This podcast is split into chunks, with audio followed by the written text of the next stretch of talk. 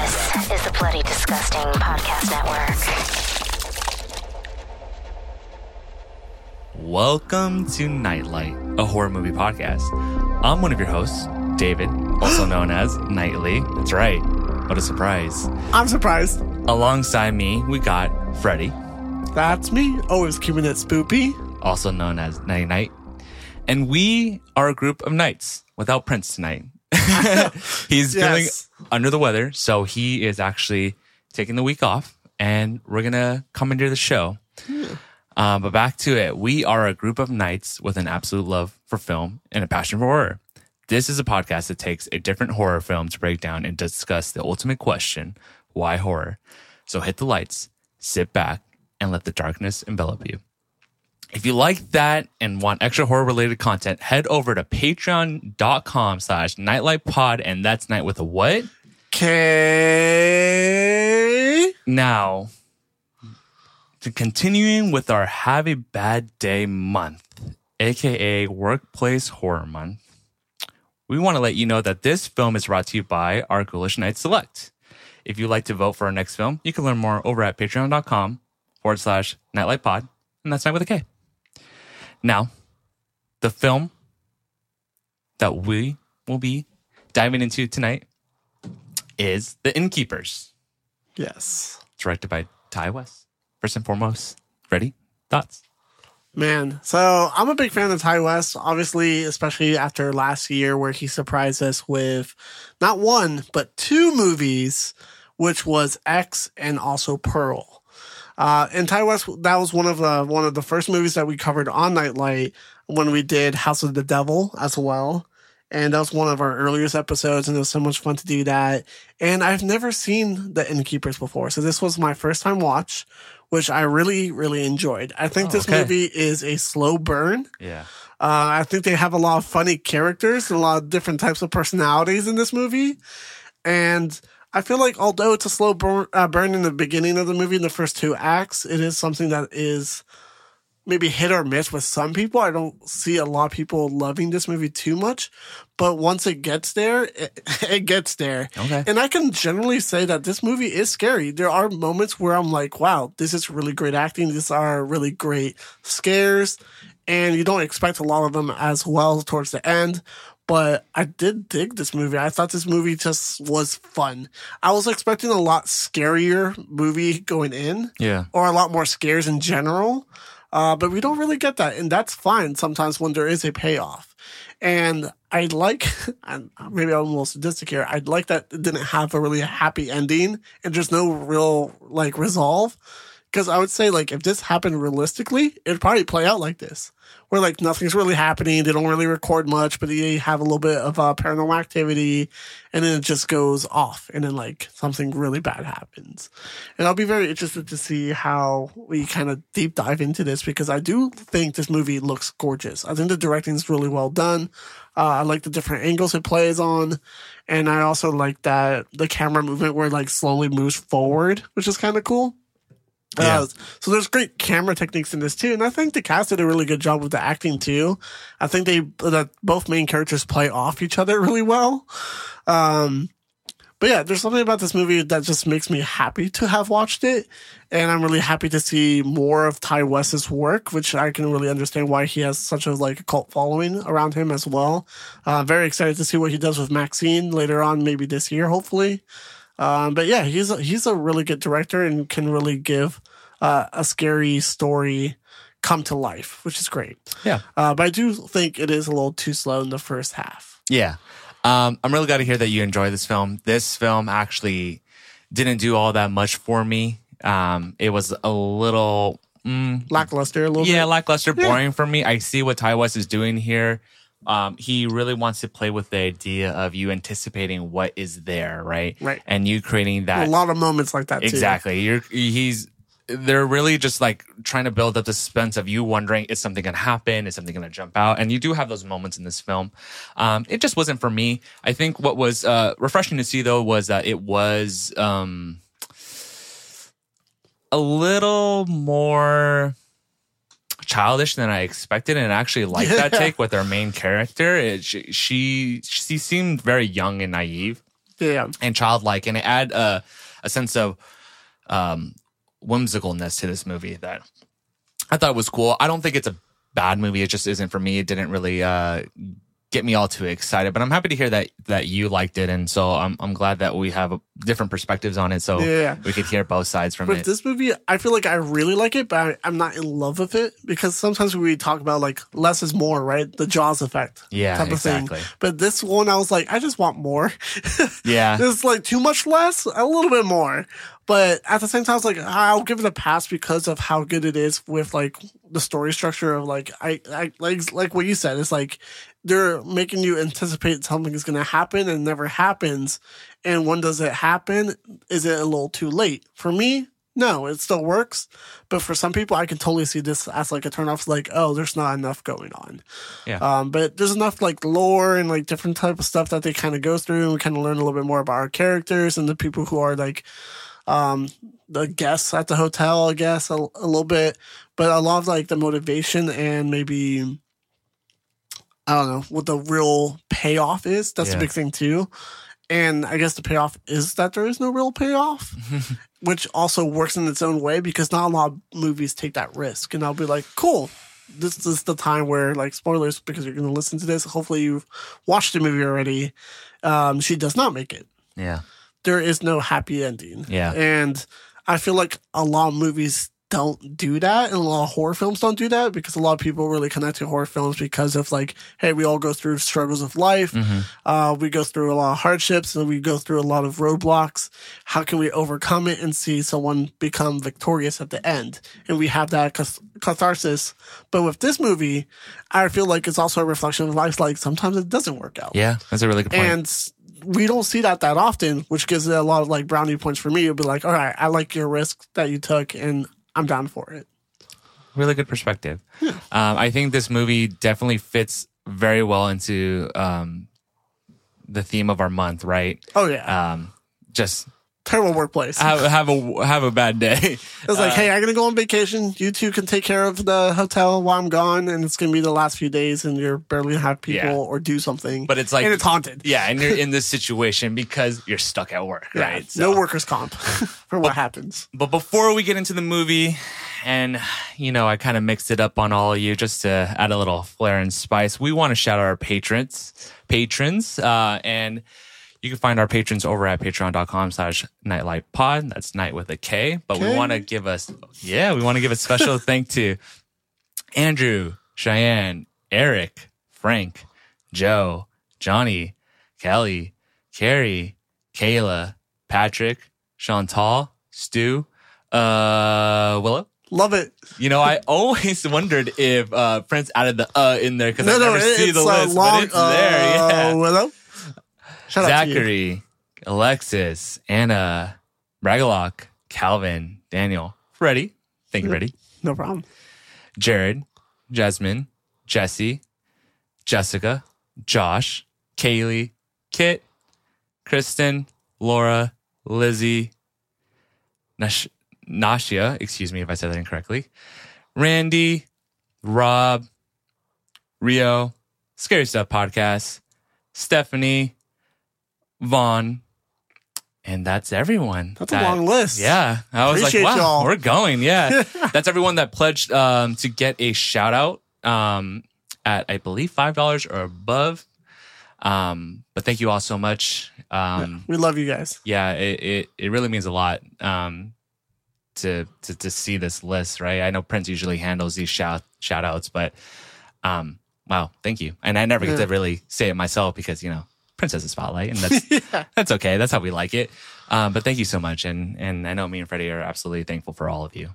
So much. But diving into the Innkeepers, directed by Ti West, released on February 3rd, 2012, with a runtime of an hour and 41 minutes, a budget of 750K, Freddie. We just saw this right before we Yes. started, and a box office of $1.2 million. Small box office, but small budget too. Yeah. Really so, small budget. They came out movie. ahead. Um, Rotten Tomatoes rating, 79%. Oh yeah, I agree with it. Yeah? seventy nine. Yeah. You know, I saw that prior to I watched the movie. I'm like, oh, dang, this one's gonna be a good one. Yeah. Didn't like it, but that's okay. I don't think it's a bad movie. I think, did you expect it to be a lot scarier or like more? I went in blind. I had Oh, no idea what I was going to get myself into. I, Yeah, yeah. I I just started it. That's true. Me too. And I was like, oh, this is Yeah. cool. But again, I'm glad that we have different perspectives. Yes. But we open to an old illustrious, uh, uh, excuse me, we old, open to an old illustration of a hotel, fading to the inside of the hotel to showcase the rooms and the title card. The images continue fading to show off the property aging over the years. Claire walks into the hotel. It's sporting a sign saying that it's going out of business. She heads she heads inside the hotel, dropping her bag on the floor and taking her jacket off to hang on the hook. Her coworker, Luke, comes into the room eating some beef jerky greeting her mocking that it's just them going through the end of the days. She chuckles, questioning if, if she's if he's spoken to Ron lately.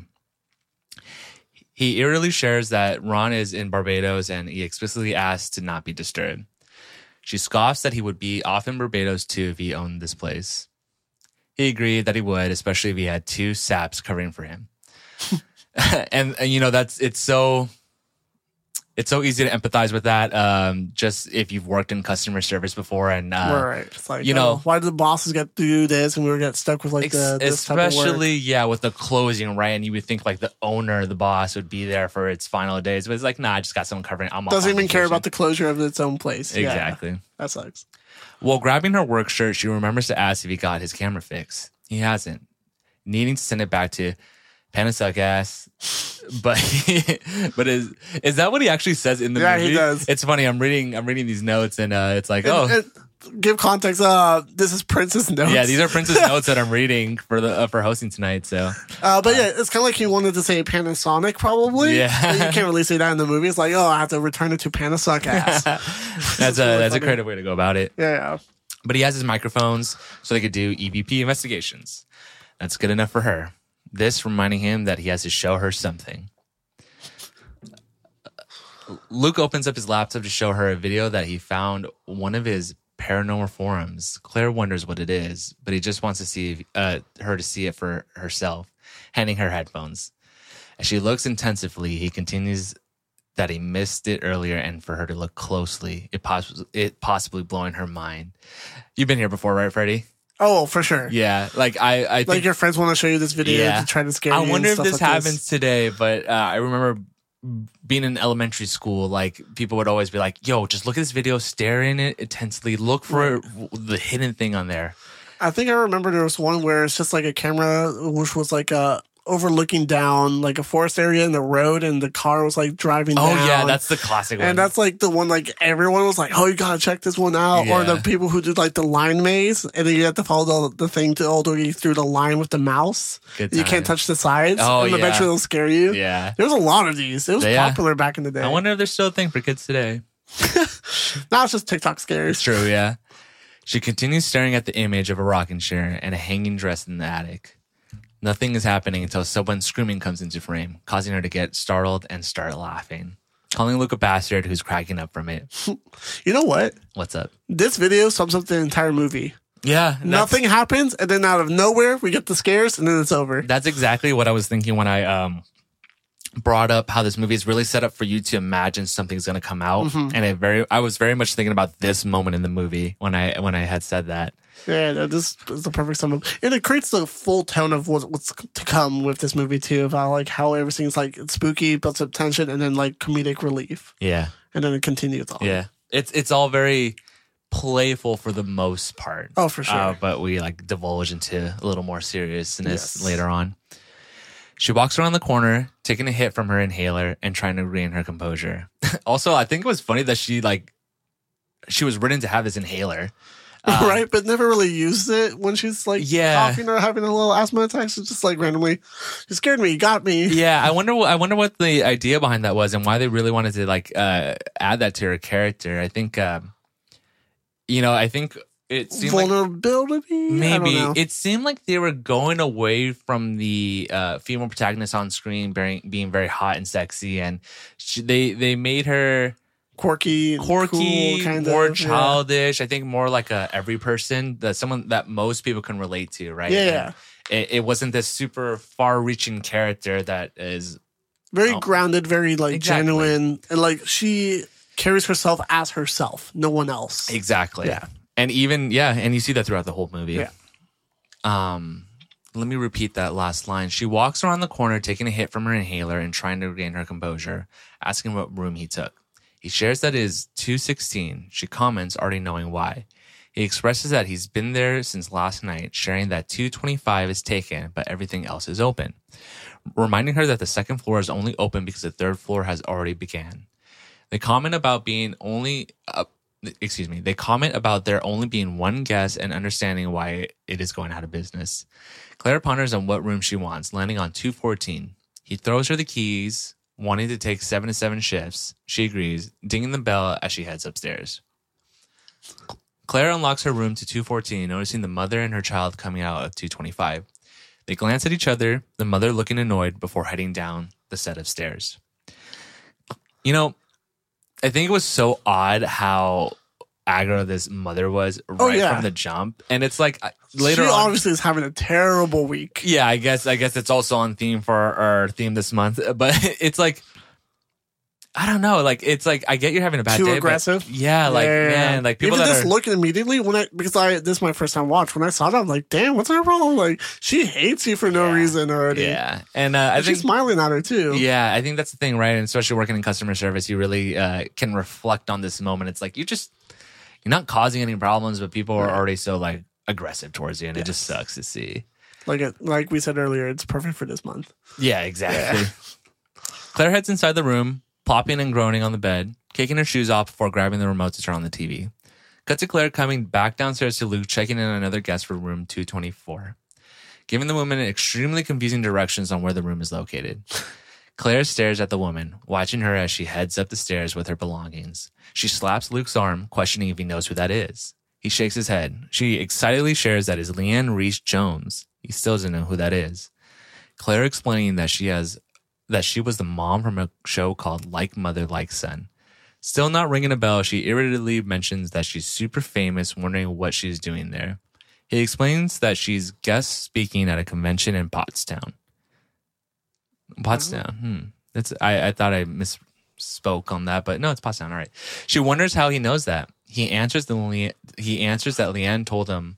Um, excuse me. He answers that Leanne told him. Claire excitedly wonders if she told him anything else, but she didn't. He doesn't understand why she's acting all weird, sliding the ledge the ledger over, commenting on that being her autograph, wanting her to relax.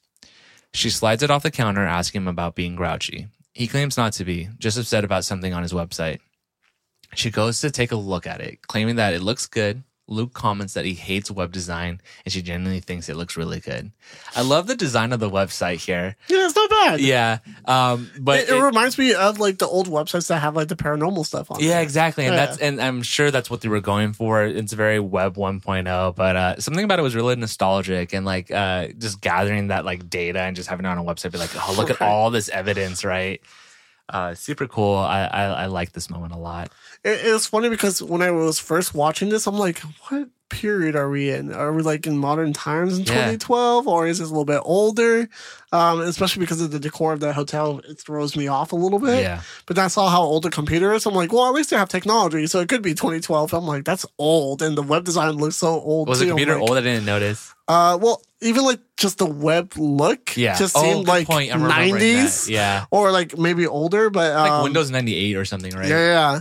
But I was like, oh, maybe it is 2012 still, but Yeah. um, it's very interesting. Yeah, I, Yeah, I yeah. definitely kept going back and forth, wondering like when when is this movie taking place? Um, and then while I was watching, I looked up and saw that it was uh, it came out in 2012. So I Right. wondered the exact. I just same probably thing. assumed like it was probably 2012, Yeah. but yeah, very interesting. Um, adding that once they get proof on there, it won't matter what it looks like. They go to sit back down. Claire bringing up that nobody else is around when something creepy happens, thinking that they might have a chance of making some real content since the hotel is practically empty.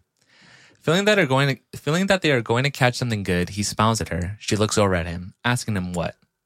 They had a what repeat contest before the phone obnoxiously rings. He answers to Leanne, letting her know that he'll send up some towels for her.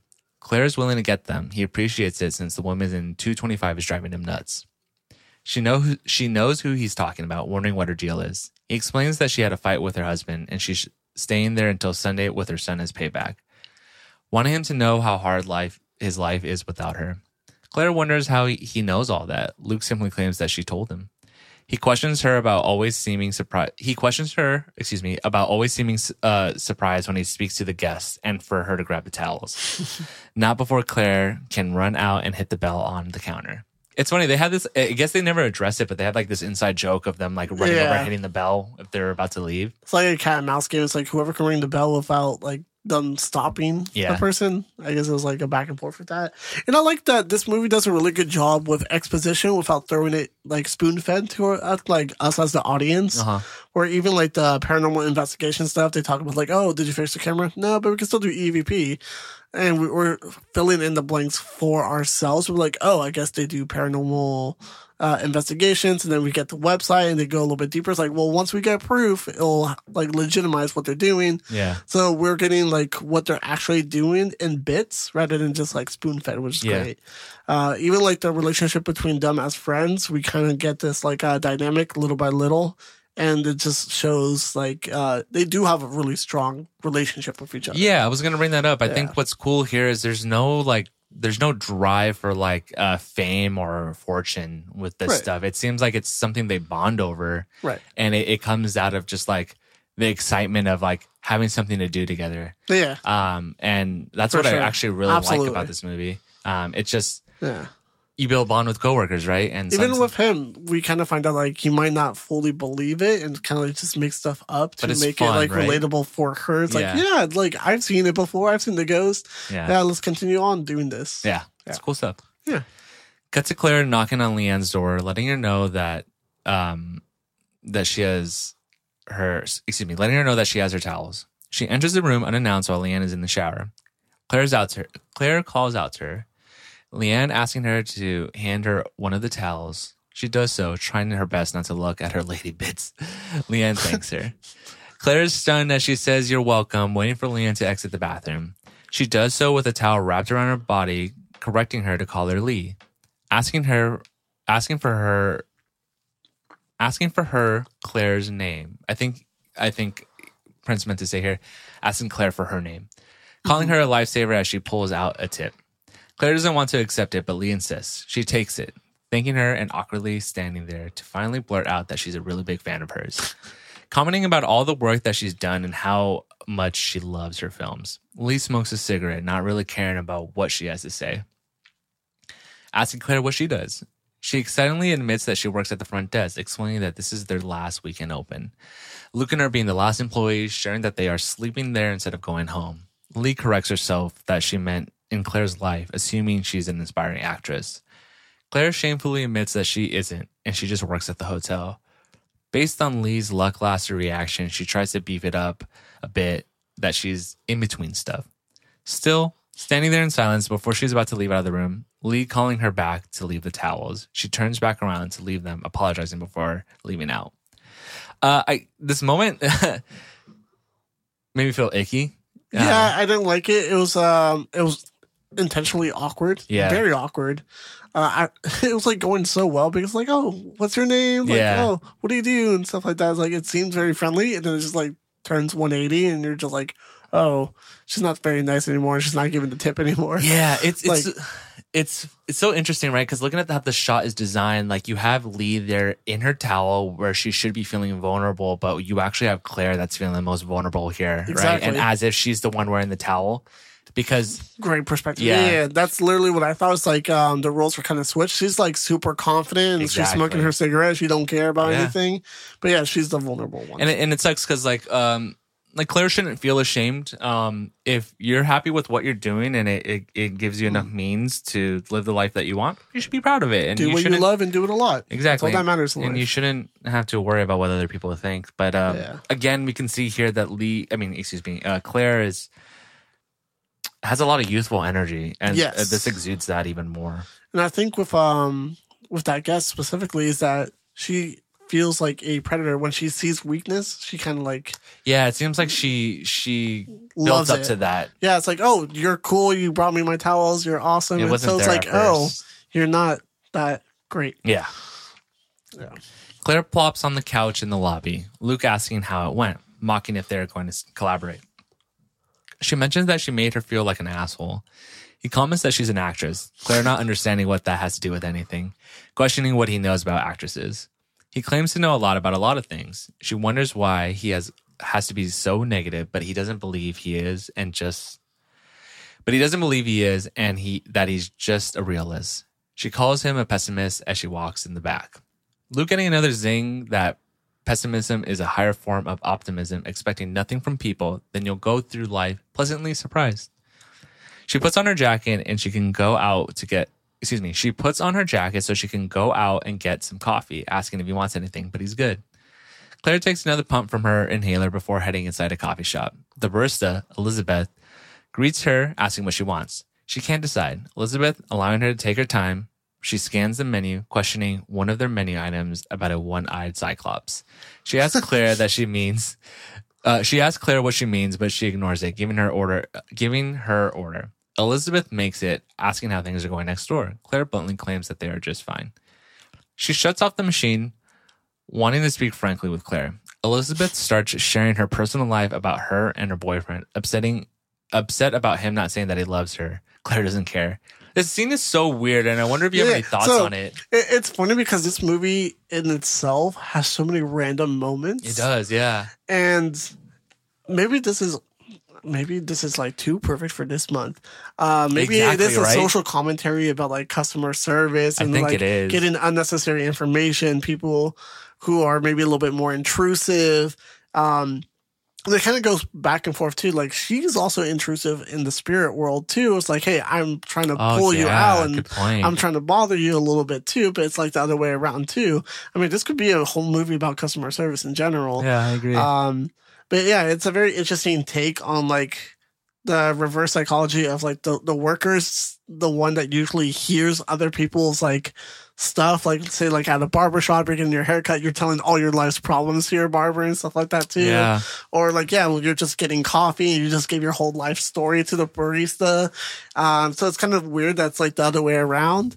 And even like the imagery too, it's like they really zoom up on like the one eyed cyclops and it's just a little picture and stuff like that. I'm just like, huh, it's maybe just showing the different perspectives. It's like how people view things and some people view it wrong and some people view it correct. yeah. So one eyed cyclops out. might look perfect for the barista and the other person's like, that makes no sense. They're all one eyed. yeah, Um, so it's just like maybe a tale of like perspectives. yeah. It's a really good And point. I wonder if it's because it's worker to worker. It's Yeah, like yeah. I know you're also working class, and like, um, you're someone that I could actually relate converse, to, converse it's with like, while I'm on be the frank clock. with you. Yeah. I thought she was gonna like insult her. I was like, I thought so be too. frank? Yeah, Um, your outfit looks awful or something like that. but that's what I was expecting. But it's like the other way around where yeah, she just like unloads on her with Yeah. her personal life. So I'm like, that's weird to have in this movie, but okay. Again, very like just on point for our month, our monthly Yeah. theme. Quick cut to Claire lying her head down on the table. Luke asking where her coffee is. She lies that they ran out. He asks if that annoying girl is still there. This makes me want to know how it ended. Did she just like walk out and leave with, with her still talking? Or like, yeah. She asks if he believes if he made the right choice when he dropped out of college. He admits that he does every day, but he doesn't know why people have such high expectations. He looks Sure. over at her, sharing that everything happens for a reason. Nobody and nobody ending up at the Yankee Pedlar. She guesses, but about to share something on the topic.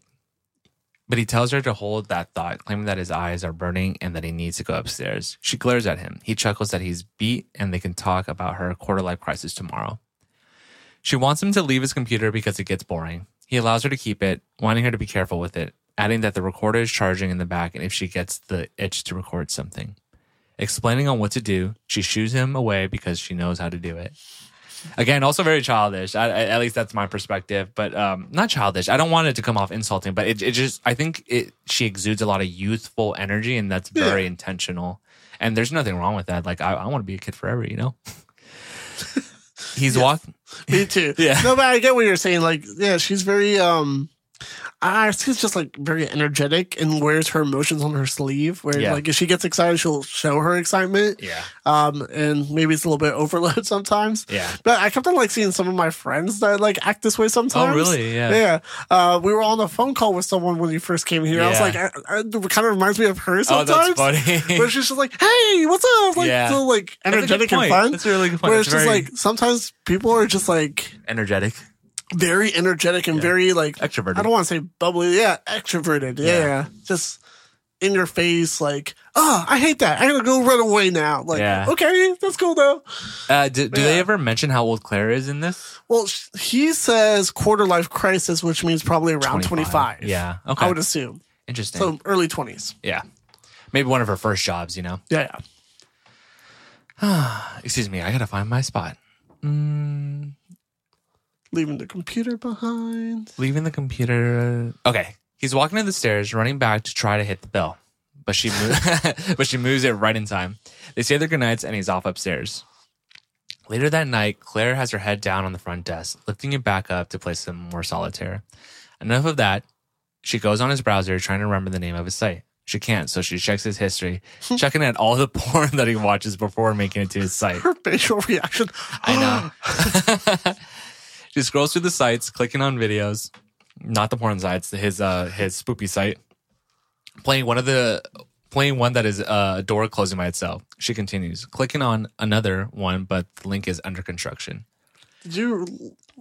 Uh, not that I did, but I just like we're like I'm watching the movie now, so I can talk about it. Yeah.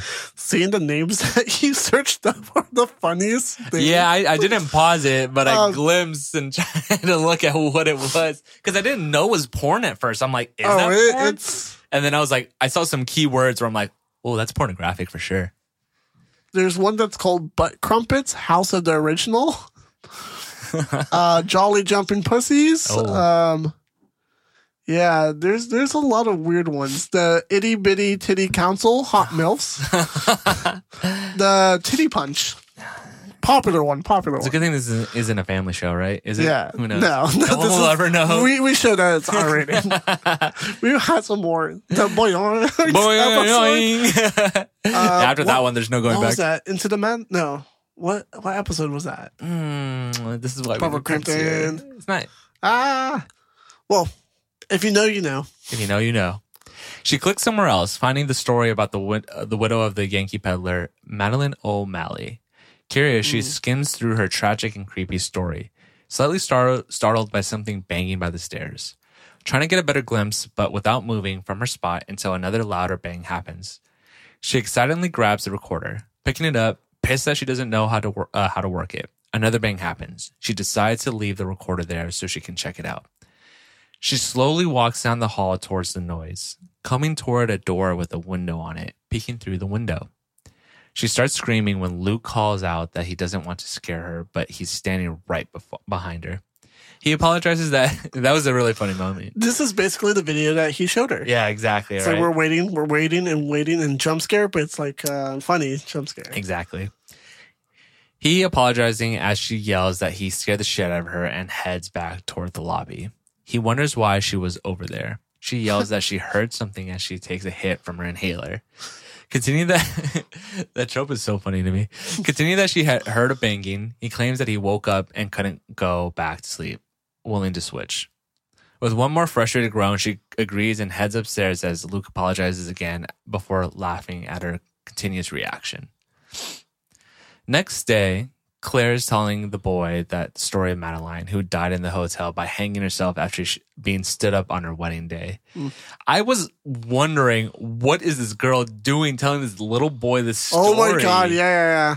And it seems so unprovoked. Inappropriate for sure. Yeah. So I don't blame the mom in this case. I mean, yeah, it's like something you're passionate about. You want to share your story, but like, why the little kid? Like, that's the only audience that's there. So she Yeah. has to be like, hey, let's talk about stuff. Again, I, I think she sees herself as this like youthful, maybe almost child still, because like if she's, I, I feel like if she's like kind of giving this boy, this little boy, a creepy, scary story, like I feel like it almost feels like she doesn't see herself as an adult in this situation. Yeah. But I don't know if there's any meaning behind that. I do case. like that the movie is broken up in chapters. Yeah. So, um, yeah, I, I, I I guess I should uh, actually say that it's chapter two, Madeline O'Malley.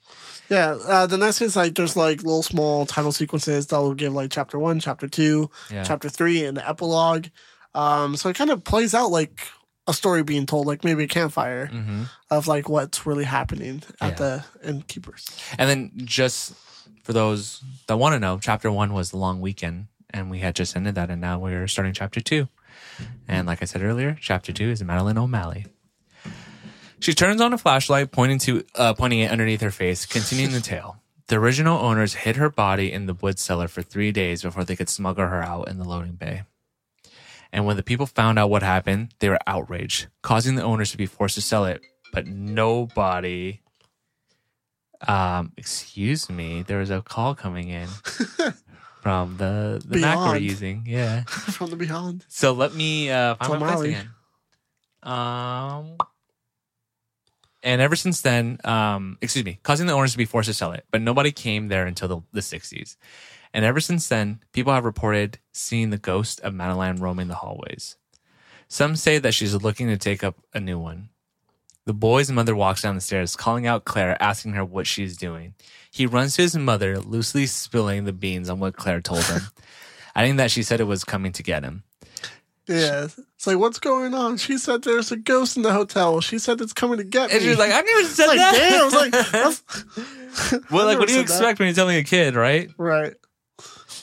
Um, excuse us for the the ringing that's happening. We're using uh Prince's login for the notes, so it's ringing if he's getting calls since he's not here. so I'm gonna see if I can put it on do not disturb for the time being. All right. Um, she stammers that she never uh, said that, but the mother commented that he's just a child, trying her best to calm down, um, and that it's just a story. Looking back at Claire, letting her know that she doesn't need to, she doesn't need this, and that she has enough going on in her life. She responds with "Yes, ma'am," and I was really surprised. Again, like Yeah. this this youthful energy, where it almost feels like she's not like an adult, like these other adults that she's interacting with. Sure. Yeah. The mother looks over at Luke, yelling that they still need towels, and she's tired of asking. I think it's so funny that everyone's like, "Yo, bro, where's, Where's my towels?" towels? uh, it just keeps going. He nods his head. She reminds him what on what room they're in. He irritably responds that he knows what room she's in, adding that he works in the hotel while going back to ignoring her. It's really funny. She takes her son and leaves out of the hotel. Claire and Luke high fives um, as she goes sits next to him. Cut to them opening up their sandwiches to eat lunch together in the dining hall. Claire wonders why Madeline sticks around. Sticks around. Luke thinking that she she's talking about the mom and her son, but she corrects him, wondering what he thinks she wants. He doesn't know, not spending his time on what women want. She she asked what did she look like when he saw her, wondering if she was all dead looking. I think the bread conversation was very important. You think so? How dare Prince not put that in there?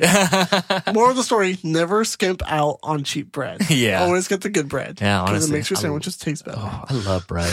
I could eat just bread. Yeah, He pawns it off that you really you don't really remember the details when you have a physical encounter. Finding it mm. weird, thinking that you would you would, but it was there one minute and then gone the next. Thinking that you wouldn't have just thinking that you would have just had to have been there. Claire comments about being jealous, thinking that she would have probably freaked out if she saw her. Not believing that he didn't have his camera with him. He agrees, it killing him, asking if she would want to record tonight. She's in, wanting to find some proof that Madeline exists before it closes down. Imagine how she feels being stuck there forever, needing to get it on tape. You know what I like about um, these two? Um, You know, later on, um, we kind of have a moment where he confesses his feelings to Claire. yeah. But even in retrospect, looking at these moments, it doesn't really seem like, oh, I'm trying to find an opportunity for a romantic encounter to happen Right, between he's us. just letting things go. Yeah. he is friendly towards her. He's friendly, yeah. Yeah. And it's not in a There's creepy way. boundaries. Exactly. There are boundaries. Uh excuse me, I lost my place again. Well, he says before he closes it. Imagine how she feels being stuck there forever, needing to get it on tape. Cut to Claire grunting as she cautiously takes out the trash, taking a break to catch her breath, trying to muster the strength to show it in the shove it in the bin. After multiple failed attempts, she gets it stuck on the lid, it spilling out of, the bag. She pushes it in, whipping her hands on her clothes, wiping her hands on her clothes, turning around and noticing Lee staring down at her from the room's window. What do you think about this? Why was she doing that? I don't know. Yeah, I couldn't really come up with anything of why Lee was like creeping. I think I do think she is because with the shot too, she's kind of like looking down on her. Yeah, So I feel like she does look down on her. yeah, It's like, look at this girl. She doesn't really know where she's going in life, and look, she can't even get a garbage bag into like the um, it was pretty the funny to watch. dumpster. It was great, and that's the thing. When like um, I think I think you might like this movie more rewatching it, knowing exactly what it is. Probably, yeah. Because I feel like this movie is a lot funnier than it really shows. And I think because we do a horror movie podcast and going into blind with these movies, we Yeah. have this a certain expectation of like, I'm here to get scared and Yeah. nothing more.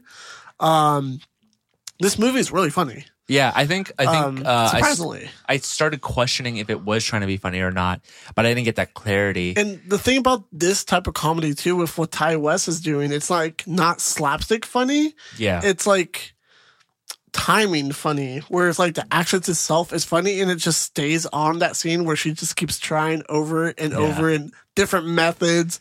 And then like they have to do it right where like she got it right where she got it stuck and have it like start dripping down. I'm sure that was planned. So like they put a lot of time and effort into these comedic elements or like funny moments, even like the stuff we talked about like the barista scene yeah, like they're just moments that are planned out or put on the script for a reason. Uh, it's just a different type of movie, which I think is why I really liked it because it was different. that was that's a good point. Yeah, Yeah. It, it did. It seemed like a movie that, um, not a PG thirteen movie. I, I want to make it very clear that I'm not trying to say that, but it seemed like a movie oh, I you can it looked show. like a PG thirteen movie. I questioned it until I saw the third act. Yeah. Well, I was gonna say it's just a, it feels like a a good movie for maybe young teens or preteens that are interested in Until it's horror. Yeah, Exactly. Yeah. and I think that that's also the point too, Yeah. which is yeah. She says hi to Lee, who ignores her and smokes her cigarette, leaving out from view. As Claire is walking back inside, she hears more banging coming from the garage. She cautiously approaches it, placing her ear to the door, ear, ear to the door before opening it. The banging continues. She slowly enters the dark garage towards the cellar door. Leaning down to open the door, she's startled by a bird flying out of the cellar, screaming and causing and causing herself to have an asthma attack. She hits her inhaler, trying to catch her breath before taking a peek down there. Wondering how the bird got in there, she closes the door, chaining it back up and locking it before leaving out. You know, it's really interesting that I wondered what the point of that scene was, and it just dawned on me that uh, It all she, connects back to that. She was the main reason why she got her own demise. yeah, she couldn't escape. She she barred her own exit. Damn. yeah, which sucks, but It does. Back inside the hotel, she calls Luke, wanting to tell him what happened to her. But he's not in the lobby. She calls out to him before hearing the toilet flush from the bathroom. She tells him never mind and he's ready to go to go to bed. Telling her not to forget to record, leaving a list for her on the desk. She tells him to enjoy his porn while chuckling and moving to her post. Later that night, Claire is recording an EVP inside the laundry room, holding up the mic as she waits for something abnormal to appear inside her headphones. Many different mechanical sounds flood her ears as she moves the microphone from side to side. She turns the dial, trying to hone the noise and remove some static, speaking into the mic that she keeps she's skipping this one because there is nothing in there. She moves to the banquet room, announcing it in the mic, trying to speak to Madeline, asking for her to give them a sign. She points the mic in an area that's receiving low hums and rattles from the surrounding area. Nothing seemingly paranormal to her as the static intensifies. Upset that Luke didn't set up the recorder, she messes with it, catching a distinct moaning cry around her. She hears a piano playing. She moves the mic to the left of her to get a better sense of it playing. Taking off her headphones to make sure that it is it wasn't happening outside of the headphones. It's silent until she puts them back on. The piano continues playing. Claire getting up to move toward the sound. It became it becomes louder. She moves out into the hallway as the piano is playing louder and louder the closer and closer she gets, making it to the lobby where the piano is located, the tune stopping when she enters the room. She approaches the piano, the humming continuing as she hears the distorted cries again. Everything seems to quiet down as she stands right in front of the piano, staring at the keys. Two keys slam down on the piano, causing Claire to run upstairs, banging on Luke's door. This is a good moment. This is a great sequence in general. Yeah, I think agree. the camera work and the uh, the tension and the suspense work really, really well. Um, it, it's gorgeous to look at in the filmmaker standpoint too. How like the camera kind of like moves behind her with her, or the camera kind of moves forward ahead of her. Um, there's a lot of great ca- camera movement in general in this uh, full sequence of her like listening. Um, and this is this is the only like downside like we talked about we're 40 minutes in our film and we've got our first paranormal Exactly, real, yeah. like activity It takes a little too long. But at the same time it's like okay like i'm in like i see you doing like a three act structure and then having an epilogue so it kind of makes sense to have like the first act all character development second act kind of introduce it third act survive Yeah. um, but yeah, no, I think the whole sequence here is probably the strongest. And there's other, there's one more scene which is my favorite, which we'll talk about.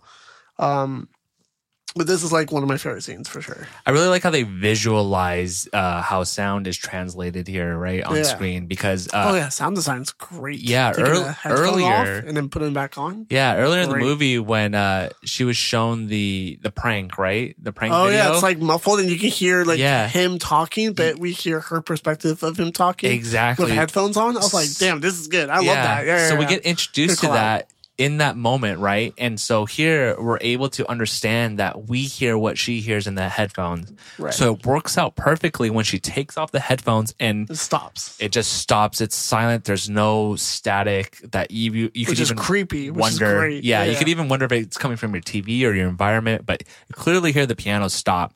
And when she puts the headphone back in, it continues. I think that is really well done because there's a visual representation of that as well. Right. So I think this movie works really well, and I love that I had captions on for this movie yeah, me because too. there's a lot of small sounds where you can't really hear it, but once you read it, you're like, "Oh, that's creepy." Yeah. Yeah, She bangs on she bangs on his door until he wakes up. He opens the door upset because he has two hours before their switch. She tells him that he has to listen to what she caught, the piano playing and thinking that it was Madeline. He argues that he'll be down at seven, willing to listen to it then, but she's scared, putting her hand on the door for him to not close the door on her. He allows her to come inside, walking over to put something around his waist. She gets one look at him in his tidy whities and she's good, not needing to come inside. He sits down in the dark, asking if she's sure. She admits that she was freaked out, but she's good now. He's good with that, reminding her that he'll be down in a few hours. The scene is a little weird. So again, uh, this youthfulness coming from her, almost this, uh, I don't know if it's innocence or not wanting to uh, lean in towards being more adult, but I think she she realizes the situation that can that can arise from this because like you know yeah, yeah. This is where like the boundaries for her is like, I'm I'm good. yeah She puts the boundary for herself. Is like, I don't want to be in the situation of going into this guy's room in his tiny whities. I'd exactly rather not be there. I'd rather be with the ghosts. I was like, I'm down. I'd rather go to the right? paranormal stuff. Um, Um, the light in here suggests that something was going to happen to him or something like that too, because he's like in the shadows and the camera's like over uh, over the shoulder for her, and you just see darkness in his room, and it just stays there. And I thought something was going to pop out and grab him or something, but that moment never came to. That's fascinating Um, because I think we have different perspectives on that. I think uh, the darkness on um, on him invokes that she's more scared of him in that moment. Oh yeah, Yeah. totally too. Yeah, yeah, no, that's a good perspective. Yeah. So and agree it- with that, too. And and we and so far we've seen he he's a decent dude. He's he's friendly. They're friends. Uh, but in that moment, something I think it invokes that something kind of felt wrong, and she she needed to follow her gut, which she did, which she ended up doing. But I think the the lack of light on him very I much see that. represents that. Yeah. Yeah. And she is, she is more afraid to be in that room. Than, Yeah. Because think about it, she was how it goes. she was terrified, banging on his door nonstop, and, And, then when she he saw the tiny whites, I'm like, I'm good. yeah. Like, it was just my imagination. Yeah. She walks down the hallway back to the lobby, Lee outside her door, asking her to keep it down. Claire frustratedly, frustrated, excuse me, frustratedly holds her head. Lee wondering if she has to uh, has to ask her again. She gives Lee a little piece of her mind, telling her to back off, bringing up that she has asked her, bringing up that she asked her what she does the other day, sharing that she just recorded unexplained phenomenon, sharing that there is a ghost in the hotel and it's a big deal that she got it on tape, and for her to leave her alone. She turns around, not walking away. Lee demands her to come with her for a moment as she walks back into her room. Claire timidly follows her into her room. Inside her room, she tells Claire to sit, pouring her a drink. I didn't think she was going to take a take a, any of the drink. I thought we were going to see more of that Yeah. youthfulness, like, oh no, I'm good. I don't like But you kind of do because she takes it and she's Yeah. like, Exactly. it got yeah. me. So she's never had alcohol before. Exactly. Oh, oh. That's maybe, how I took it. I'm like, oh, you've not known what this tastes like, huh? I wonder. I wonder if it's never before, or it's just like, oh, I I don't really. I've drank once or twice. You know. Yeah. They both take a shot. Claire not able to handle the taste, and Lee asking if she's all right. She claims to be. Lee wanting to know what she saw. Claire is about to explain, but Lee interrupts to apologize for yesterday, knowing that she has a tendency to not be a nice person. Mm-hmm. Not not wanting Claire to take it personally, Claire is silent. Lee adding that she doesn't apologize more than once. Yeah, Weird statement, it's, but it's, it's she's like, still all right, you got my apology. I don't say it twice. I know it's still very stuck up. Letting her know that she can help her look for whatever it is that she's looking for. Claire doesn't understand. Lee pulls out a sack from the drawer, taking out a crystal pendulum, asking Claire if she knows what it is. She explains that it used to answer life's difficult questions. she then wonders if Claire knows why she is there. Claire answers that she's speaking she's speaking at an acting convention in Pottstown. Lee denies with a smile, correcting that she's there as a guest at a healer's gathering. That being what she does now, that being her true calling, continuing that everything continuing that everything in world is connected. It being all based on their perception and their willingness to communicate. Asking if she would like to communicate to Madeline, she could help her do she could help her do that, but she needs to know what she wants from her. Claire stammers that she doesn't know, wondering if they are real, calling them ghosts. Lee corrects her, calling them spirits. Adding them adding that there is no real in this world, it being a state of being. You know, she said that and I was like, but like things are tangible, girl. Like there are some things that it's like I can see, touch, and feel Right. this. But I guess, you know, yeah, I guess that doesn't work because air, right? Then it's like what multiple Gravity. multi-dimensional beings. I guess Yeah. we just have different. I don't know. Yeah, I guess I see what she's saying then.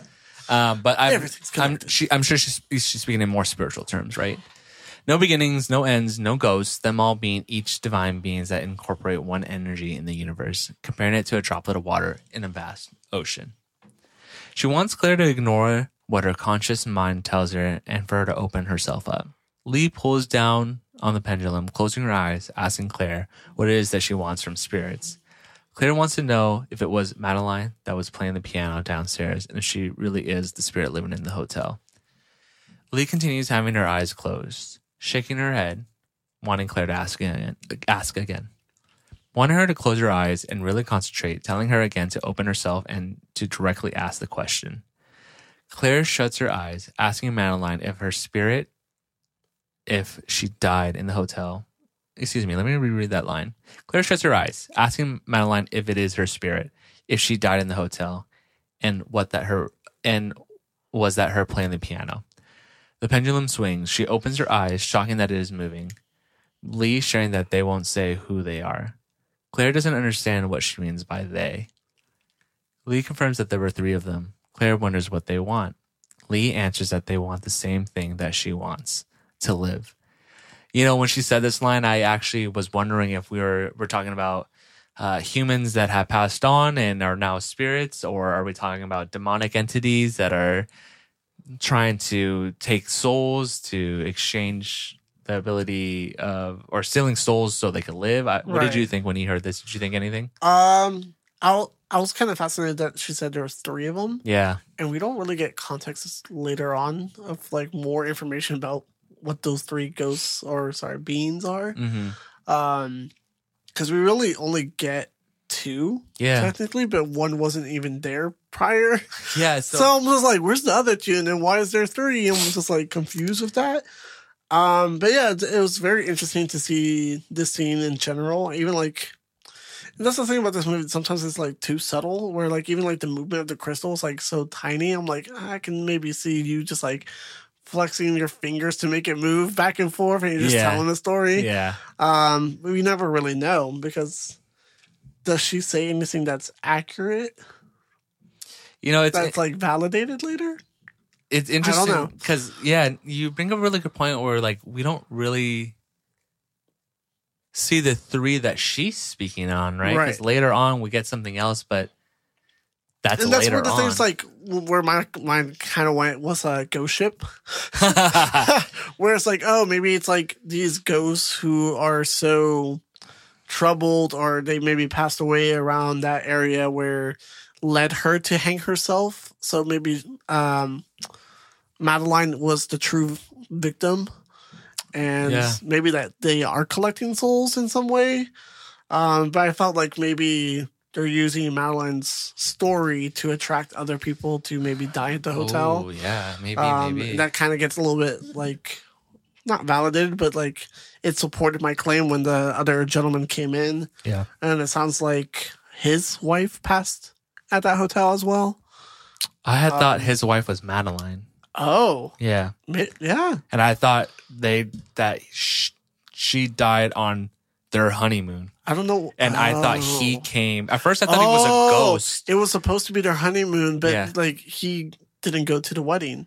Oh, did he not? Did or we- no, because she hung herself, right? Yeah, I don't Because know. she got stood up. I don't. I don't remember if she got stood up or not. I probably should know that, but I assume that maybe he did something to her, and it was a murder or something. But it it seems like because I thought he was a ghost when he arrived. Or jumping ahead a little bit, but um, you know, it seems like ultimately he's alive. He takes his life for his spirit to be with her spirit trapped in that hotel. Right. I can see that. Yeah. Yeah. So let's find out. Lee continues that they were terrible. Uh, there were there was a terrible tragedy in the hotel, a mistake happening inside the basement. Claire smiles as she explains that it is Madeline because that's where they hid her body. Lee shakes her head, letting her know that she must not go down in the basement. Claire questions her, wondering if her spirit is trapped in there. With heavy breaths, Lee shakes her head that she can't be saved. Them trying to help and warn her. Claire doesn't understand who they are, wondering what they want. Lee snaps out of it, opening her eyes, showing that she lost contact. The hotel is still in the evening hours. A sign of the front desk. Be back at 7 a.m. XOXO. Staff. Cut to Claire taking a shower. She turns it off, moving the shower curtain to reveal that there aren't any towels. Fucking Luke. No towels. she calls out to Luke for not doing his job. She gets in bed, taking a pump from her inhaler before shutting off the light. Turning over in her bed to go to sleep, but she's having a hard time getting comfortable. Turn over to her back and side again before sitting up, rubbing her eyes, not noticing that the sheet is rising up next to her. The sheet falls down to re- reveal Madeline as a bloody ghoul with a loud moan. She runs out of her bed. It now being day, she hilariously screams for, from her alarm clock sounding at 1.18 p.m.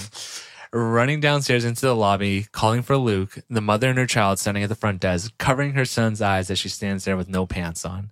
She tries to cover herself, the mom having enough, letting her son know that they're going back to his dad's.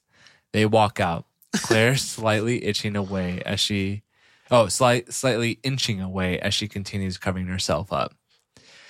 Uh, you know, it kind of, Claire kind of There's did a lot happening. yeah, this mom and uh, son a favor by getting them out, right? Because they they think they do leave after this, right? Yeah. All right, that's good. It's it's weird because like the only reason why they're there is because yeah she got in a fight with her husband. Yeah, So she's like, I'm taking the kid for the weekend, and it's like, you know what? We're better off with your father. Let's go back. it's like I hate this place that much. Um, but, yeah, I feel like the the scare was good Yeah. with like the the scene, but it's immediately interrupted by the comedy again. yeah, And uh, like I said earlier on, it's like exactly like the video that's shown to her. It's like you get the scare and then you get the comedy immediately after. And it's like a pattern with this movie. It constantly does that. Um, it doesn't want to or take vice itself too seriously, right? yeah, and I think it works with that because even like uh, we think about her taking out the trash, we get the comedy before the scare. Yeah. Um, so it kind of like flips the switch, and it keeps us guessing if when the, that scare is actually going to happen or not. Um, where that's why I said like this movie is really good with the tension and suspense building, but there's not enough payoff earlier on. And again, uh, just talking about that scene that she just had right now, we're about 50 minutes in now, and now we're already jumping to chapter three. Yeah. after. I think the scare is a good scare, but like short lived. it is short lived. They could have lingered on it more. They could have built on this moment more, but also built more after it. Yeah. And they kind of don't take advantage of that. Because to me, I think this is like uh, the probably the best scare of the movie, in Okay. my opinion. I know that others might not really care for it all that much, but in, in my opinion, it is. Um, but I think it just depends on what your taste lies in. But uh, Yeah. I like this moment. I was I, I really thought it w- we, things were going to start to amp up from here, but then I was very surprised to see the next scene that happened after it. Like you mentioned, the, the comedic scene of her being at the front desk during the day in with no pants on, and it's like it takes away the fact of what just happened. exactly. Yeah, Yeah, I'm yeah. not focused on that anymore. But good point. Yeah, she could have come down like maybe in pajamas and just been like, "Hey, I'm really scared." And the parent, I mean, the the mom could still leave with the child's like, "I can't take this anymore. You guys are too loud. You guys are goofing off." But her being pantless and being so like exposed, Yeah. kind of like takes away like, uh, right. I think it would have worked better if this actually did happen in the middle of the night and she runs out and it's still the middle of the night or like the, the early mornings, but it's still dark Right. out, right? But And that's the thing; it switches from nighttime for her getting scared to it's daytime, so it makes it look like the scare is just a dream too. yeah, good point. Good point. Yeah. Chapter three, a final guest. Hmm. Luke pours Claire a cup of coffee, not wanting her to be upset about what happened to the mother and child. Wanting her to pull it together, claimed that it happened to him when he first started. Can I shout out too when they're pouring coffee? It's Uh-huh. a mug that says somebody has a case of the Mondays. This is perfect for this month. Yeah, honestly, that's your typical Yeah. like I hate Mondays uh, propaganda right there. Yeah. needing to pay attention to what's going on in your mind, thinking that you're seeing things and it won't ever stop. She answers fine, but wonders about the piano and everything Lee said. He listens to the piano tape, thinking that it could be either it could either be or not be explainable, but it isn't worth getting worked up over. Calling Lee a phony because a lot of people fabricate. Lee just trying to stay relevant, calling it pathetic. She she asks him if he wants to try to figure out what's going on there, not understanding why he isn't more intrigued by this. The possibility being Madeline trying to make contact, but he doesn't seem to care, wondering if, if this is supposed to be his thing. He's about to respond, but the conversation is interrupted by the front desk bell dinging. Him swearing about the woman coming back before heading out there. We stay with Claire, taking a pump from her inhaler as he helps a man waiting, um, wanting a room for the night. Luke is willing to set him up, but the man wants room 353. He explains that particular room isn't available and they only have rooms on the second floor. The man empathetically says that he wants that specific room, pleading for him to give it. Claire is intrigued by the conversation, getting up to look at the man. She stands by the back door as the man claims that this is important to him and he came a long way. She speaks up that all the rooms on that floor have been stripped, asking if he doesn't mind bringing his own sheets and not sleep on and not sleeping on furniture. They can help him. Without taking his eyes off her, he answers that being fine. Luke asks for a credit card so they can get um, get the process started. The man reaches in his wallet, not taking his eyes off Claire, mentioning that he'll pay cash. Luke tries to explain the reason why they need a credit card, but the man hands him a wad of cash, asking him to take this. That's good enough for now. Wanting, uh, wanting the uncomfortable encounter to conclude, Claire points to where he can get some sheets. You know, it's very interesting in this uh, in this moment. Um, I thought he was a ghost at this point, and I part of me I still think a part of me still thinks ghost too. I kind of still think that because it seems like I mean he has to be right because what happens after this, but it almost feels like Claire somehow opened a door and he's knocking on the door and he needs her permission to get in, right? And I think that's why he's so locked on her.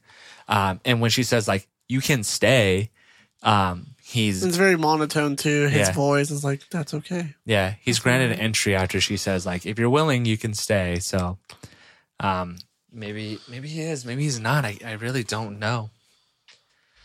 They go to the linen room. The man finding it kind for hel- her helping him. She didn't mind at all, not wanting to stop someone who wants a certain room. She bends over to grab the set of sheets, coming back up to find the man no longer there. She calls out to him, searching for the man and finding him to uh, finding him in the hall.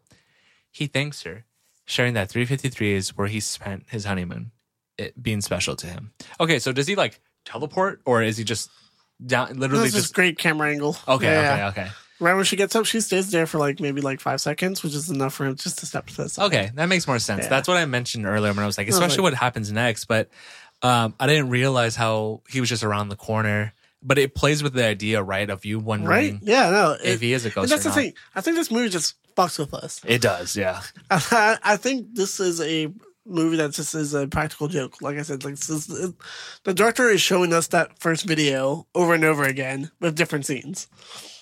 Exactly. He's getting us. He thanks her, sharing that 353 is where he spent his honeymoon, it being special to him. Finding this finding this place as home, almost feeling like you've never left, asking her if she mm. feels the same. Oh yeah, again. See, that conversation, I was like, "You, you dead." yeah. It's like you've never left, huh? She doesn't know, wanting to get him upstairs. He follows her. As they head upstairs, she explains that the owner was too cheap to hire real movers, so all the beds are still there. Adding that the room may not have the same charm, but he won't at least be sleeping on the floor. He finds that it'd be all right, him being there just for one last bit of nostalgia. They make it to the room, Claire unlocking the door and holding it open, open for him. He enters as- inside, asking if he changes his mind and wants to. Excuse me. He enters inside, asking if he changes his mind and wants to be moved to a room with the TV to let her know. He finds it to be unnecessary. That being, this being what he came here for. He scans the room before grabbing the set of sheets and keys, thanking her and closing the door in her face. She doesn't get to complete her sentence as the door slams shut. Cut to Claire and Luke drinking beers at, at the front desk. They cheers as he wants her to get drunk for him since he she's forcing him to stay up with her. He asks how she's feeling. She believes that she's better. He tells her to continue drinking, it always helping. Lee comes back to this comes back from the seminar. Claire getting her Claire greeting her and asking about it. It was good and she thanks her, asking how they are doing. Luke offers her a beer. She decides to get it. He's shocked, blurting out that he heard that she was a huge drinker. Offended, but not trying to come off too strong, she chops it up to them while having their moments. He asks her how it all works. She doesn't understand. He asks about being psychic. She asks if he's ever been somewhere new and swore that he's been there before. Claire answers that it's similar to deja vu, Lee agreeing, explaining that if they ever experience that, that they have the same ability that she has. Continuing that they all do, but sometimes hers happens in another direction, being able to experience certain emotion before they happen. It not always being clear when or where they came from. So she has to be careful in what she chooses to share. He chuckles as he acknowledges, leaves over the berating of leaves over the berating of questions, and is turning in for the evening. Claire shouting that she will come find her tomorrow before she leaves. So this is interesting, right? Like I, I wonder if she really is psychic, if she she can sense things that are here. I mean, because we don't really have consistency or validation, like you mentioned earlier. She said there's three people here, Mm-hmm. but clearly this place has rumors of housing a ghost. Right. So she can just kind of be relying on that. I don't know why I thought for the longest time in the first part of this movie that she was like a paranormal investigator herself, Oh, really? like a researcher, and then that she's there to like discover what really happened. oh, yeah, um, that would have been cool. But no, she's just here for like, like what was it the community healer? The healer uh, convention. yeah. Um, just like, all right, that's cool. so after experiencing this scene and hearing what she has to say, it almost feels like she maybe had a vision of what would happen to Claire, and for some reason, it feels like she needs to lead Claire on that path. But I- Possibly, yeah, I, yeah. I don't see any I can see that. reasoning for that. Like I don't see any drive for that. I don't know if we get that. So I don't know how if that theory actually falls flat or not. Luke continues drinking his beer as she sighs. He raises his voice for her to not let the spirits keep her up all night. Claire comments that he didn't uh, that he didn't have to say that being mean. He reminds her that Lee made her feel like an asshole and everyone needs a taste of their own medicine once in a while. He offers her another beer and she accepts it. Link is drinking while performing an EVP session, asking Claire if she's ready. She is. He speaks in the microphone that this Claire's haunted. Excuse me. He speaks in the microphone that this Claire's haunted reenactment. Not sure how. Maybe there was a typo there. Oh yeah, I got you. Um, so he clicks the recorder on and he says, "This is Claire's haunted reenactment." Oh, thank you, thank you, thank you. so it's they're replaying what she went through. Okay. Yeah. Not taking it serious, calling the place the Yankee pedophile. He. That was Yikes. weird. I was like, eh, I Yeah. don't like that. He points the microphone towards the lobby, hearing the piano playing and questioning it. He moves in closer, the piano not currently playing as he approaches it. He fakes as if he's shocked that it was it was potentially playing by itself. Still fucking around that it must be Madeline trying to tell him something, demanding the spirit to show itself, repeating repeating it in a mocking yell. He points the microphone out. Claire mimicking ghastly moans as she stands up with a bedsheet over her head. The moans get louder until she falls down. Cut to Claire drawing a crude picture of Madeline, showing Luke so they can laugh at it. Then asking him if he thinks she's prettier than she is. He comments that she is a little homely for his taste, thinking that Claire is much prettier. She finds that nice. She finds that nice of him to say, thinking, thanking him that she put the pad down and drinks some more. He continues that he thinks that she is one of the prettiest girls he knows. She lies down on the floor, mockingly asking who the others are. It's his mom, sister, and the woman that works at Dairy Queen. she questions she questions if it is the woman with the lazy eye. He jokes that he finds lazy laziness very attractive. She laughs. um, he comments that he really likes her. She shares the same sentiment. He continues that she's the coolest person to him, feeling like they mesh. Going on, going on about the things that he loves about her and how she likes his endeavors and how she likes his endeavors. She questions if she she is going. She questions even if she's going a bit crazy, but he doesn't think uh, that calling her great, admitting that he would do anything for her, repeating that he likes her so much. She sits up and asks, "Oh, excuse me." She sits up that she sits up that she ex- she sits up and that she has an idea. He sits up adding that he has one too. Or what what Hey, hers yo, is. different page. Yeah, so it is again uh you know, So it's her in a sense being drunk, is like, oh, I have weird thoughts. Yeah, let's go do this. yeah. And him's Let's like, play, right? oh, uh, drunk thoughts is sober feelings. yeah. Which is like, oh, now that I'm a little more tipsy, I'm like, I'm going to tell you my true emotions with you and feelings. And you're just like, ah, she's not seeing it that way, bud. it's funny That's because okay. yeah, there's a lot of comedy in this in this one and and and that youthfulness is here, right? Where she's not really getting what he's like trying to pitch Like, here. oh, yeah, you think I'm a cool friend. yeah. Essentially. Uh, but I think it's funny. I think that she's just she's so ignorant to it, but it, it's very playful. She's like, let's let's let's do this, almost like let's play, right? And Yeah. he's kind of like, what? It's like, I have an idea. yeah. I do too, but your idea is way different. Yeah. She runs over behind the desk, opening up the drawer and rummaging through it. She takes out a flashlight, shining it underneath her face, wanting to go to the mm. basement to find out what Madeline's problem is. Luke's smile fades as he reluctantly agrees. Oh, poor guy. they begin heading down the dark basement, slowly creak, slowly creaking open, slowly creakily opening the door. Claire stands at the top of the stairs, holding the flashlights to poorly illuminate the bottom of the steps. She takes a pull up. She, excuse me. She takes a puff of her inhaler, trying to turn on the light just to have it immediately blow out. Luke commenting about it being a good omen. She whispers for him to turn on the turn the recorder on. He does so as she begins trekking down the stairs. He he's following closely behind her. They search around the dark basement. Claire tripping on something startling Luke. She mentions that she tripped as he gets startled from running into a spider web. She tells him that it is all right and to continue, continue following her. They turn the corner. Claire worried about getting about them getting lost. He stops her because he hears something, finding all the static weird. She comments that uh, that happened to her the other night. He chops it up to being a bad cable. They continue down the corridors, heading towards a door at the end of the hallway. They push it open. She mentions that uh, that this is where they hid Madeline's body. They sit down in the middle of the room. She asks Luke if he's ready. She calls out that they wish to speak with Madeline, wanting her to give them a sign. They survey the room, Claire offering her to make a noise, asking why Madeline stays there and her spirit never rests. Luke hears something, calling out a whoa, holding a finger up at Claire. She calls out to Madeline to give them a sign again. The room has slight gust of wind, has a slight gust of wind. She asks him if he felt that. He nods his head, Claire knowing that it was her. Luke blames it on the wind, but she's sure that it was Madeline, wanting her to speak to them, even though he continues shaking more and more from whatever he's hearing. I love this moment. I love that we we're getting some build up. We're getting Luke scared.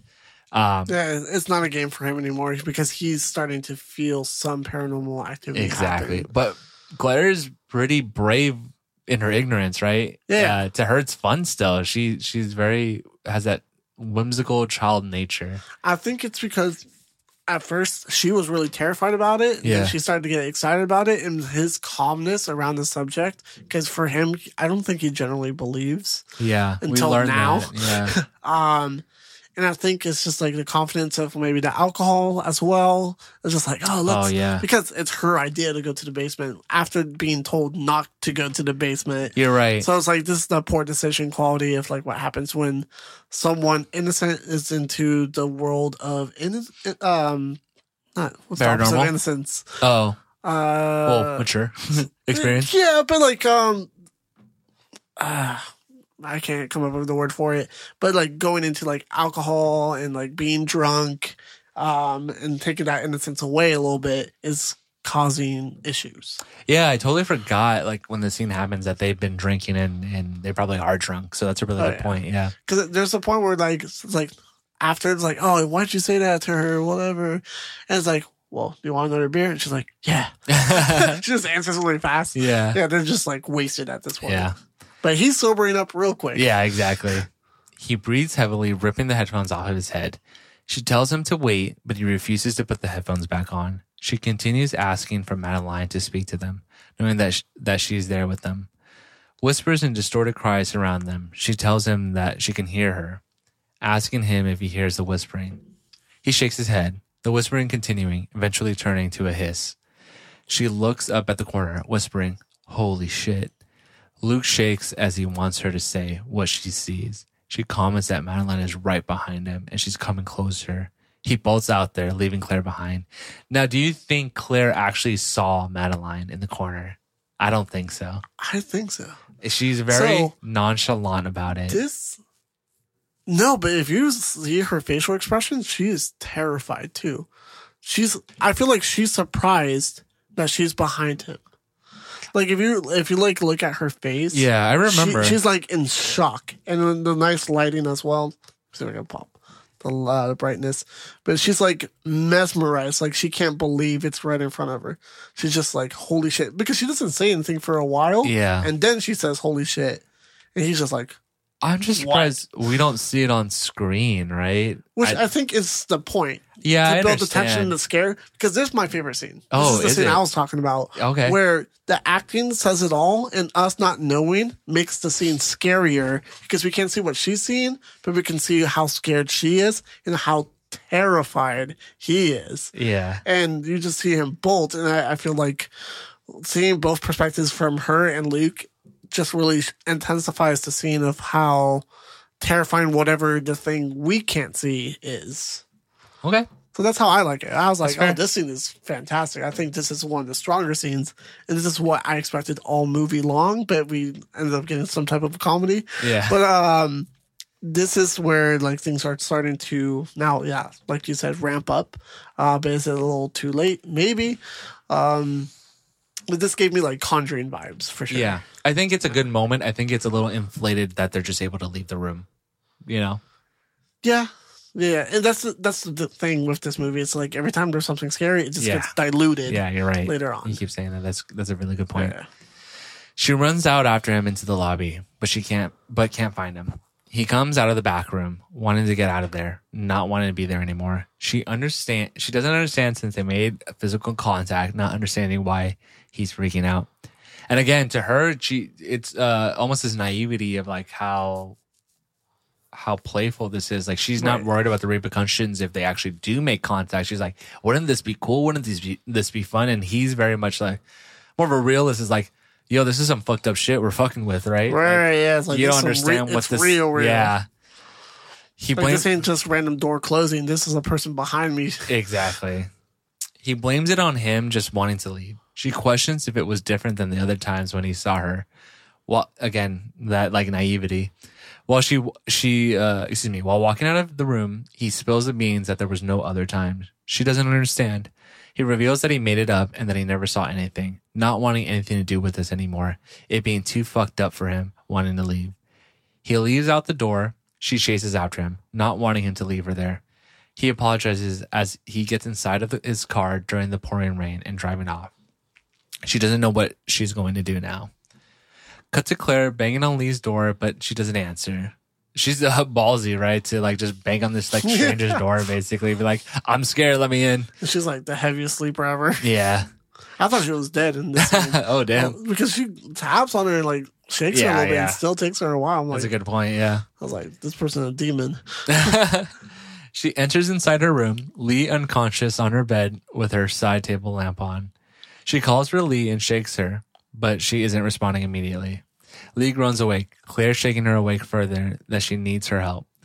Lee wakes up, moving her sleeping mask off her eyes, wondering why she's in her room, demanding her to get out of there. She pleads for Lee's help. She turns over and denies to help Claire, wanting her to go away. She questions why she could she should help her since they made fun of her, telling Claire that she believes in what she does and she doesn't believe in wasting her time on them. She lies back down in bed, Claire apologizing for not defending her, explaining that she has a problem, raising her voice that she's scared and alone, adding that Madeline made contact with her, but she doesn't know what to do. This grabs Lee's attention. She turns back over, sitting up in bed. She mm-hmm. gasps as she asks for more vodka. So I guess she was just so knocked out because she was straight up just drinking, right? Yeah, so they're all alcoholics in yeah, movie. good point. Claire rummages on There are the no ghosts. right, just all just seeing stuff. Yeah, they'll literally experience. Claire rummages on the table of the uh, bottles, handing it to her. Lee chugs the little bottle, wanting to be taken to where the contact happened. Claire takes Lee into the basement, Lee whispering for her to wait there as she goes down the stairs. She pulls out her pendulum, breathing deeply and hearing faint whispering. The pendulum begins to move from side to side. She continues hearing indistinct whispering that's becoming louder. She hears banging from a certain area until it becomes silent. She opens her eyes, dropping and shattering the pendulum, looking back up at, at Claire in fear. Lee is walking back to her room, breathing heavily as Claire is trying to figure out what is going on. She mentions that she's in grave danger and she cannot stay in there any longer. Claire doesn't understand. Lee comments that she has to get dressed, wanting her to get her things, needing her to trust her. Claire bursts into her room, grabbing her things as quickly as she can and stuffing them into her backpack. She remembers the man uh, that has the room in 353. She runs out in the hallway, yelling to Lee that she has forgotten something and she'll meet her in the lobby. She runs in the hallway on the third floor, banging on the door for the man. Now, Freddie, let me ask you this. Would you go back and to alert this old man or anyone really? Or would you have gotten the fuck out of there? um, You could be honest. yeah, honestly, I would have a lot of empathy, so I would go up. But once I see the door open, he's not responding. I'm like, okay, now it's time to go. Yeah. Oh, yeah. Because I wouldn't go investigate more than I would need to. what if he's just taking a dump?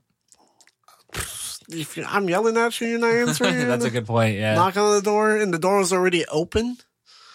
Um, yeah, I don't know. I'd be a little too scared just to be ignorant honest. to be like, oh, he got out.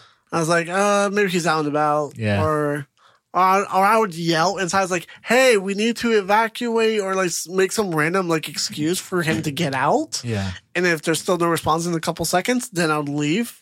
I wouldn't go in to Yeah. investigate. I mean, it's interesting, right? Because there's a the bathroom door is Or- cracked open with the. I'll be honest.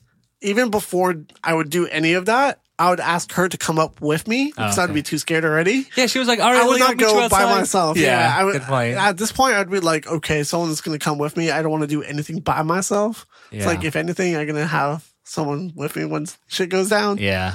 I really don't Um, know what I do because I think. Okay, well, so if Claire did see Madeline behind Luke, then fuck that, I'm not going. Right, But if she didn't see anything and was being playful, then I probably would go up to the room. right. Once the yeah, once she says like, "Oh, we have to go," okay, I believe it because there's a lot of stuff that went down already. Yeah. Yeah, even like my friend that I've worked with for such a long time bounced.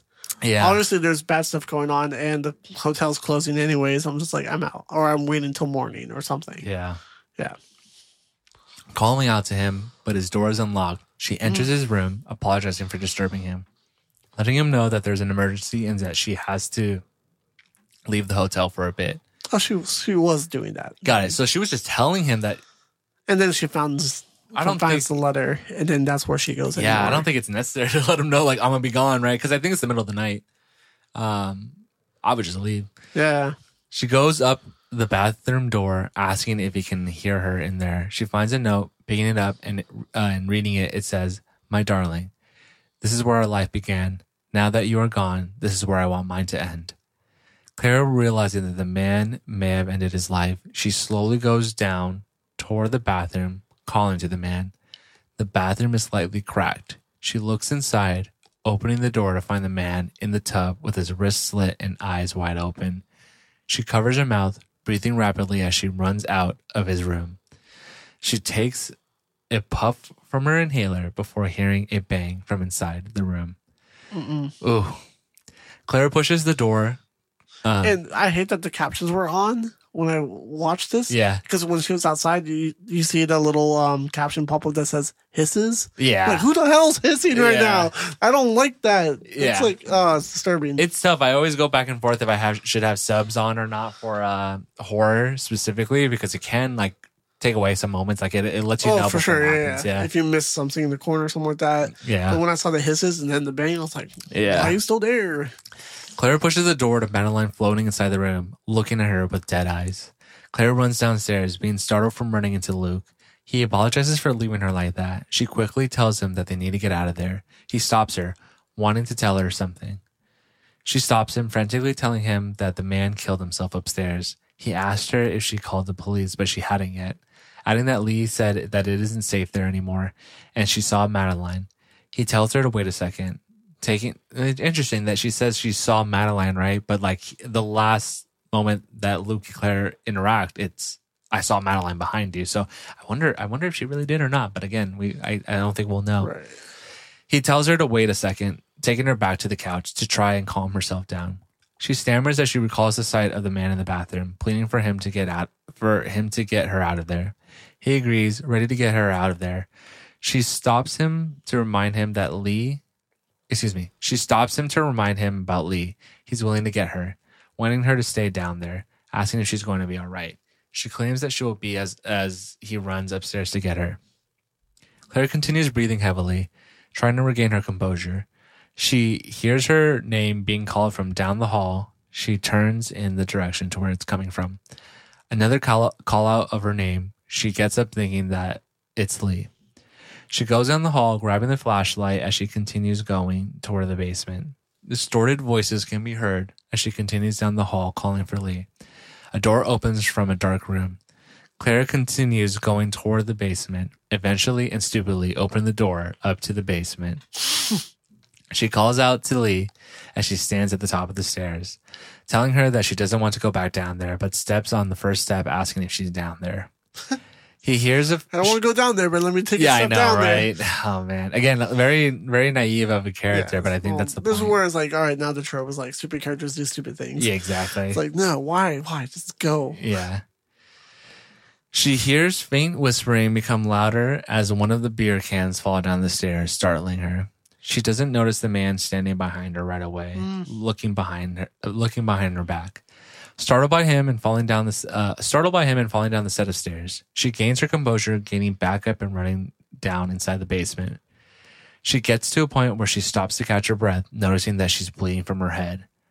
Her name is hissed down the hall. She points the light to the man standing in the darkness with his arms reached out to her. She makes another run for it, going deeper inside the basement, eventually making it to Madeline's burial site. She locks the door, moving back at it, excuse me, moving back as it is being banged. The wood is uh, splintering as the door is breaking open. She runs over to the other door that she looked earlier in the she locked earlier in the garage. Looking behind her to see Madeline standing in the darkness. Claire pleads and whimpers for her for help as Madeline gets closer to her. This is a cool moment. Um, I almost thought the movie was just going to end right after that moment where Madeline's face appears coming after Claire. Really? Yeah. Okay. Yeah, I think this is where the R rating really shows itself. Um, I would say from the beginning, from like the, the suicide onwards, it becomes a little bit gorier. Um, actually, a little bit really gorier. Yeah. Uh, especially the bathtub scene is filled with blood. Uh, but you see her injury as well, and she has a really bad. Yeah, she's fucked up. yeah, like her bleeding is not like a small bleeding; it's like bleeding profusely. And see, seeing that guy at the top of the stairs did scare me. It got me. I was like, "Damn, that's spooky. That's creepy." Especially Yeah. because it's someone who's not supposed to be a ghost and now is a ghost. Yeah. And then when she turns around and he's in that weird posture, like pointing towards her, that's creepy imagery as well. Um, I feel like Madeline itself is not that creepy looking. I have to say. Yeah, I do agree. Um, I find him a lot more scary and Oh, more he's like a intimidating. Like, what's dude. your motive? I don't even know what you want out of true. this Yeah. situation. Yeah, and I wondered that. Like, Um, but yeah, and I don't know if they're all working together, gather all these souls. I don't know. They don't really explain anything, and we don't get in touch with what are the other three ghosts that are not Madeline. Uh, there's a lot of unanswered questions, but of course, it goes full circle where she locked up that uh, section of the the garage and she can't get out.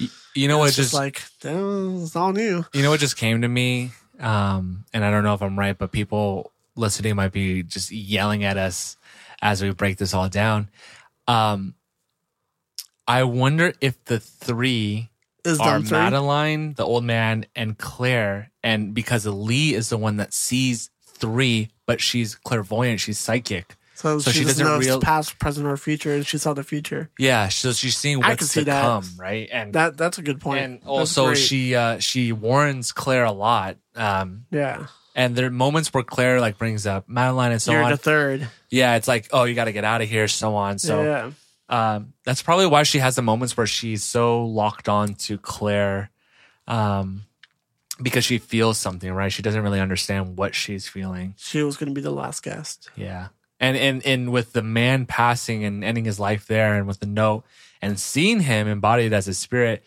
it shows that the hotel there is paranormal uh, power here that allows Right. people to stay there. Why we never know, but Yeah. that's fine. Epilogue. Mm. Fade to paramedics, wheeling a covered body out from the hotel. A cop takes a look at the body, it being Claire's body. He tells them to get her out of here. They place her into the ambulance as the cop goes over to Luke, explaining that he was banging on the door um, as hard as he could, able to hear screaming. Excuse me. Claire claiming that she uh, called his name but wasn't strong enough to break the door down. He uh, he hands the copper inhaler, letting him know that this was what was at the bottom of the stairs. Uh, the cop takes it, needing Luke to come to him, uh, come with him to answer some questions about the man and to help get them in contact with Claire's family. Luke agrees, just needing to grab his stuff first. The cop tells him to grab Lee while he's in there. Um, he's in there because they'll need her as well. He also asks if Luke gave him all the names and numbers of the other guests, wondering if there's anyone else. Luke comments that he gave him everything except for the woman and her kid. The owner, uh, Ron, who returns from Barbados tomorrow. The cop thanks him as he enters back inside. Um, it's interesting. I wonder if um, Luke already discussed with the cops about the man passing or not. I guess he must have, but he Yeah, doesn't yeah. mention that. But I, you would think that's part of the conversation Yeah. and they would they would mention it here. Luke passes uh passes up the paramedics wheeling out the man's body. Oh, you're right. Never mind. Yeah. There it is. I totally forgot about that. He goes into the lobby, briefly looking at the room before heading upstairs to gather Lee. He turns a corner before noticing Claire's door slightly cracked. That's where he finds Lee, staring out the window.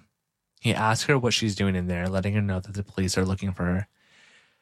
Sharing that they have to go to the station to answer some more questions, she doesn't answer him as she continues looking out the window, repeating that they have to go, realizing that she knew this was going to happen and that she could have done something.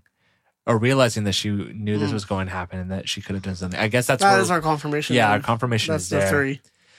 Lee turns around, telling him. You got it- listeners. Yeah, Finally, sorry. Everyone listening is probably It's like, "Yo, guys, yeah, come on." There are the three ghosts, idiots. It's like, uh, it's like, what is this? The trilogy? We're like talking about like random things, Uh, that's funny. or the Trinity? Not trilogy. Three. Uh, Lee turns around, Yeah. telling him um, no, that there was nothing that anyone could have done. He repeats that they were looking for her downstairs before leaving out the room. Lee walks out of the hotel with her belongings, being assist, uh, being assisted by the cops with their bags into the cruiser. Everyone uh, starts driving off and leaving the scene. One last fade into the halls, going into Claire's room. A still image of a, of the room before the door slamming shut. Then credits. Mm.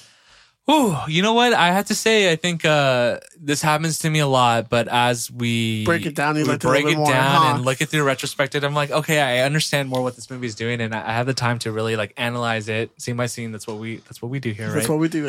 Um, Spoopy boys. and it, it, I think it upped my score a little bit um, for sure on this movie. I think it's a good ghost story. Yeah, and I think that's what it is. Yeah, it's not like a blockbuster horror. It's a ghost film. story about a ghost story. Exactly. Yeah. Yeah, yeah. And it's uh it's low key and it's not supposed to be like this grand thing. It's it's isolated to this specific uh small location and I think it works well in that regard.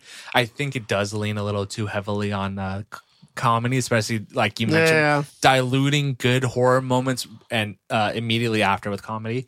Uh I wanted to see more uh Horror. built off of that. Yeah. Yeah. What did you think? Um, yeah, like um, I think we are in agreement where like I think even me liking it more so than I already liked it previously, breaking it down and kind of understanding a little bit more because I was like, oh, there's a lot of unanswered questions. I guess they do answer it.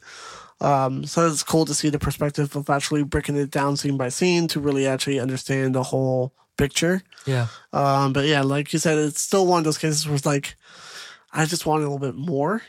Uh, and that's fine because this movie's not that short. It's an hour 45, roughly.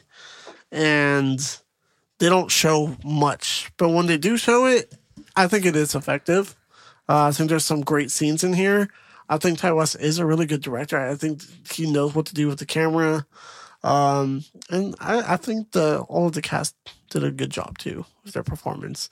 It's just they play really weird, wacky characters. Yeah, I hear that. I'm like, all right, You know, this is gonna sound so random, but I feel like I feel like I would have enjoyed this so much if this was like a long YouTube video I encountered. That maybe makes that's how it's supposed to be. I don't know. Yeah. Yeah, because they play Um, it off like that. Yeah. Again, I don't think this is a bad movie. I think um it just wasn't my cup of tea, but I, I do appreciate it more after we broke it down.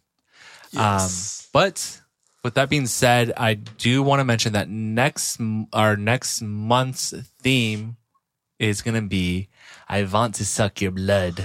and I love it. It's with a V. Yeah. I want to suck your blood. Vampire Month. Um, so it looks like we're going to be starting the month with the movie 30 Days of Night. So look forward Mm. to that. But this was Knight Light, a horror movie podcast. I was one of your hosts, David, also known as Nightly. And along me, we have Freddie, Always keeping it spoopy. also known as Nighty Night. Prince, the head knight. I hope you feel, Feel better. Yeah, I feel Yeah. better, man. I'm glad we were able to uh, to run the ship And shout out to David for hosting. Oh, thank you, thank Dude, you. yeah. I really appreciate it. I, I, uh, it was unplanned, unexpected. I, uh, got we Freddie and I got here, and I was like, "You want me to do it?" He's like, "Yeah, do it." I'm like, Fuck yeah. all right, I'll try." and killed it. Thanks, I appreciate Yeah. it. I, I think, uh, I think, uh, you know, I could use some more practice to polish some edges, but I, I, I No, that was really good. That was fun. Thanks, I appreciate it. Um, but with your help, we can reach more Ghoulish Knights with your recommendation to someone who would enjoy the show. If your podcast allows you to rate our show, consider us giving us a five star rating, as it does help us out a ton. For extra horror related content, head over to patreon.com slash forward slash good night or excuse me nightlight pod and that's night with a what Okay. and remember everybody don't forget your nightlight